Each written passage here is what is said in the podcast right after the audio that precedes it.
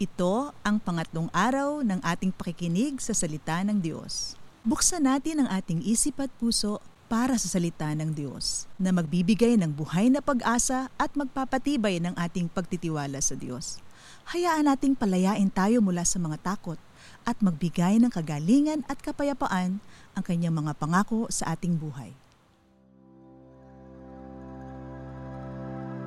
Babasahin ko ang ilang mga talata mula sa Ebanghelyo ni Luke, chapter 4, verses 18 to 21.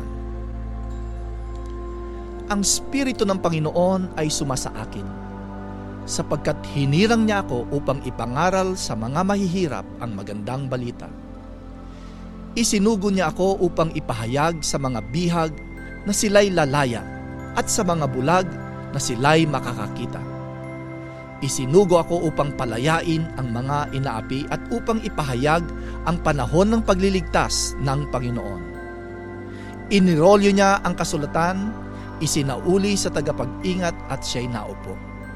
Nakatitig sa kanya ang lahat ng mga nasa sinagoga. At sinabi niya sa kanila, Ang kasulatang ito na inyong narinig ay natupad Panginoong Yesus ang nagpahayag na siya ang katuparan ng propesiya na isinulat ni Propeta Isaiah. Ang kapangyarihan ng Diyos ay na kay Jesus. Ito ang kapangyarihan upang ipangaral ang mabuting balita ng pagliligtas ng Diyos sa mga mahihirap. Ang kaligtasan ay ang buhay na walang hanggan sa piling ng Diyos.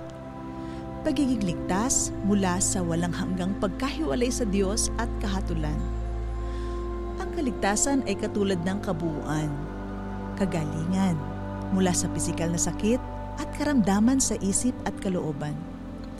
Ang kaligtasan ay kalayaan mula sa lahat ng uri ng kasamaan at puwersa ng kadiliman. Kalayaan mula sa kaguluhan at mapang-aliping gawa ng Diablo. Ang mabuting balita na bigay ng Panginoong Yesus ay para sa mga naghihirap, hindi lamang sa pera, kundi sa may kakulangan sa moral, kaisipan, damdamin, at direksyon sa buhay. Nagbibigay din ito ng kalayaan mula sa mga kabigatan ng kalooban, opresyon, kaguluhan sa kaisipan, o panghihina ng kalooban dahil sa maraming pagsubok at panganib na nanararasan. Ang kapangyarihan ng Panginoong Hesus ang nagpapahayag ng umaapaw, sumasagalang tulong at kaawaan ng Diyos na ating tinanggap at patuloy na tinatanggap sa pamamagitan ng pananampalataya natin sa Kanya. Iyong tingnan si Jesus habang ako ay nagpapahayag sa iyo. Tingnan mo siya bilang may angking kapangyarihan ng Diyos.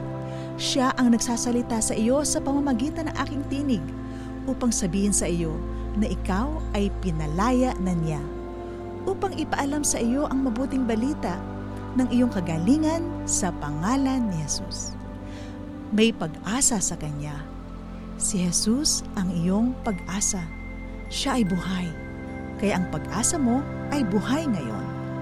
Sabihin mo na sa pamamagitan ng kapangyarihan ni Jesus ay dumaloy sa iyong isipan ang kapayapaan.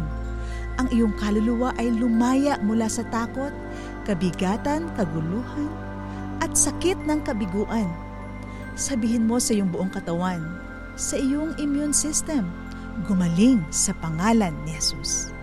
Ang kapangyarihan ng Diyos na nagpapagaling ang patuloy na dumaloy sa buong katawan mo ngayon. Papurihan mo si Jesus. Pasalamatan mo ang Diyos na gumagawa ng makapangyarihang gawa sa iyo. Tanggapin mo ang kanyang tulong, kaligtasan at masaganang buhay. Sabayan mo ako sa pagdedeklara Panginoong Hesus, tinatanggap ko ang kagalingan at kabuuan. Ngayon, ang mga salita mo ay natupad sa aking buhay. Sa pangalan mo, Amen.